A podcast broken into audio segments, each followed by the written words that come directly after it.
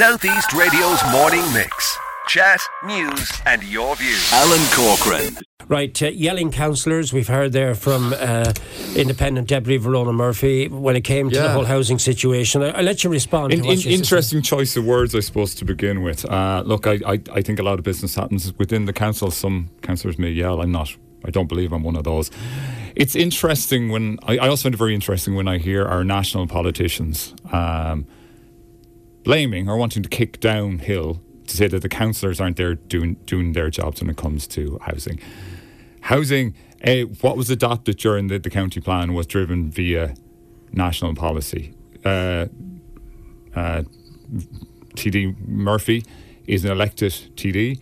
She is someone who could have chosen to try and engage with government, to join a government even at the time of the last election, to try and make the changes she talks quite a lot and articulately on radio about.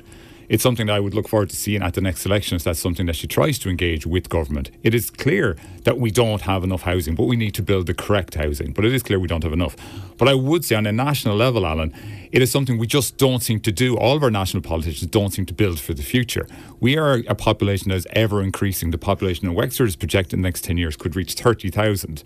Nationally, we could have over a million people in the next 50 years. We need to build for the future. We need to stop just looking backwards and build. Right. Housing is, is a tipping point on And this. the two, but housing, just bear with me. two, two- two Yeah. housing developments you referred to there, did, Yeah. did, did you, as a councillor, and your fellow councillors take the eye off the ball on these? But you're in what in what sense, Alan? It, it, it went it went through our planning department, and the planners decided to reject those plans. That's something that, as a specific individual case, wouldn't have come in front of us. But the larger substantive issue here is we don't build for the future, whether that be educationally, whether that be from a roads point of view, Right. from a sustainability point of view, Alan. And I think it's beholden on everybody who's involved with national politics to start talking that way. We're in an election cycle, and it is. It's really interesting to hear our national politicians kicking down against councillors, say that we're not doing our jobs. I would say they're the ones who drive policy.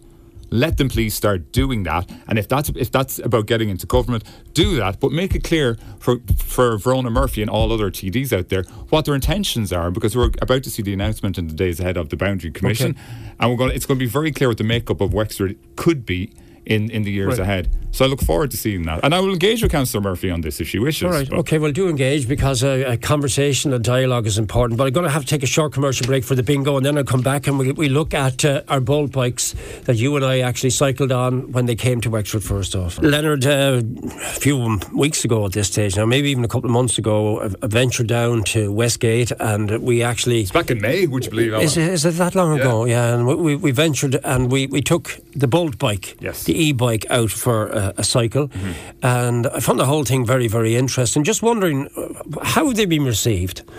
They, they, okay, from from what I've heard back from Bolt is that they are actually well exceeding the expectations that they had for Wexford. In other words, the people of Wexford are absolutely embracing them. Uh, they are being used. They're being used by a wide demographic of individuals, so they do seem to be very successful. They expanded on the, the original numbers. I think we're up to about 60 bikes now around the town.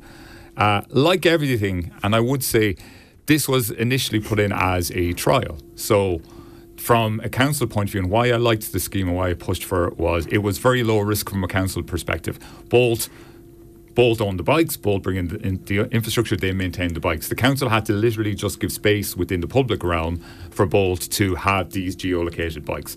So it was extremely low risk if it didn't work out. Thankfully, it is working out. So I suppose now the point that we need to start looking at is, and I would hope that as the months go on, as, as we close out the year, that we will say, yes, this is an absolute success and we'll sign off on it long term. Then we start putting some more infrastructure in place. Because, yes, I am getting feedback that Yeah. sometimes they're falling over or people are pushing them over. They're not being vandalised. as They're such. not They being vandalised, Not that, not yeah. that I don't have an understand that they are. They are sometimes falling over, yes, and being left not maybe as ideally as they should. So if we are to have them here long term, I would be pushing that we get infrastructure like bike racks in place for them.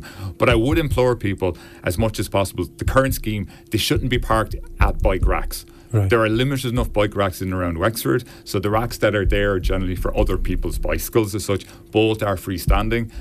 Freestand them in the way that. And have they only been rolled out in the Wexford district so far, Leonard? Uh, well, they're, they started in Sligo, then they went to Kilkenny, but, but in, in, Wexford, from, in County Wexford. From County Wexford, just in Wexford Town. Yes, right. yeah, yeah, just in Wexford Town. So, and are they likely to be seen in Enniscorthy, Gorey, and Ross and Bunclody in these? I would have to have that chat with our cycling officer to see, and then she would have that conversation with Bolt. Uh, I'm not sure in terms of the population size, for example what, what their population is. Yeah. I'd love to see it. I think a yeah. town like Enniscorthy would be absolutely ideal to have these bikes. Right. I think it would it would be very very useful to have them. Uh, but yeah, so far it's encouraging people to get out on the bikes to get fresh air. It's cutting down on car journeys on the roads, and I think what it's really doing is showing people that if you put in the infrastructure. This is e-bikes, but also in terms of what we will have to do in terms of more dedicated cycle infrastructure, yeah. the people will use it. Okay. Um, there's another element that I want to discuss with you as well. I mean, that's positive about the Bolt bikes, that, yeah.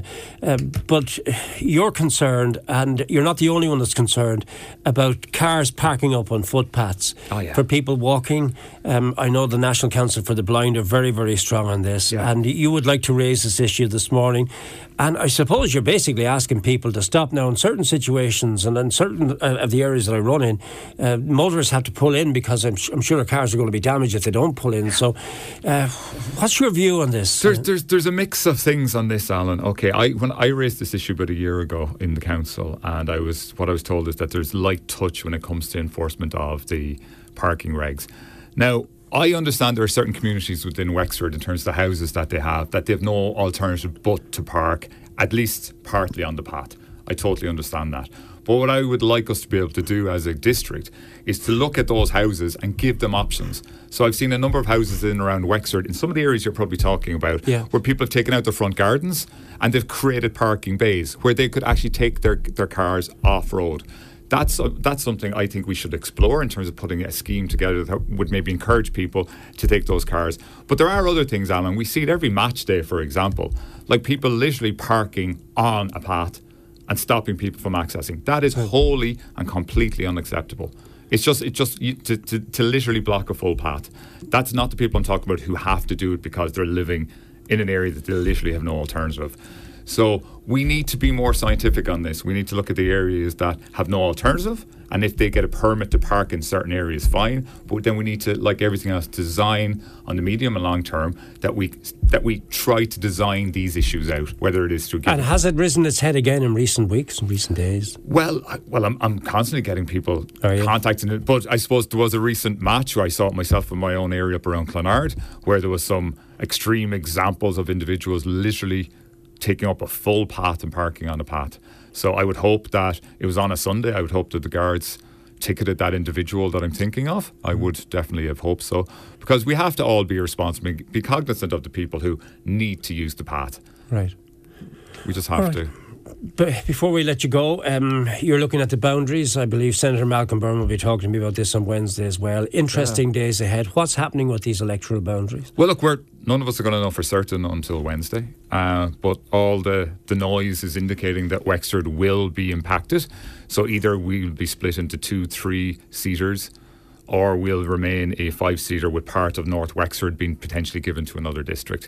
So, f- I suppose from my perspective, as somebody who lives in Wexford Town, if we are cut into a three seater, yeah. that does create that interesting dynamic that now we're going to be voting in Wexford instead of five TDs, three. So it is always to be conscious of the fact when the next elections come up. Who are we electing? Are we electing right. a government? Are we electing somebody who is just representing the local? So we have to be very conscious of that because we don't have the option of having a government TD further up the road. They're going to be in the Wexford district or not. Right. So there's interesting times ahead, I think. That's for sure. And Wednesday, all will be revealed. Wednesday, it's all going to be revealed. Thank you for joining me. When are the councillors back again in council?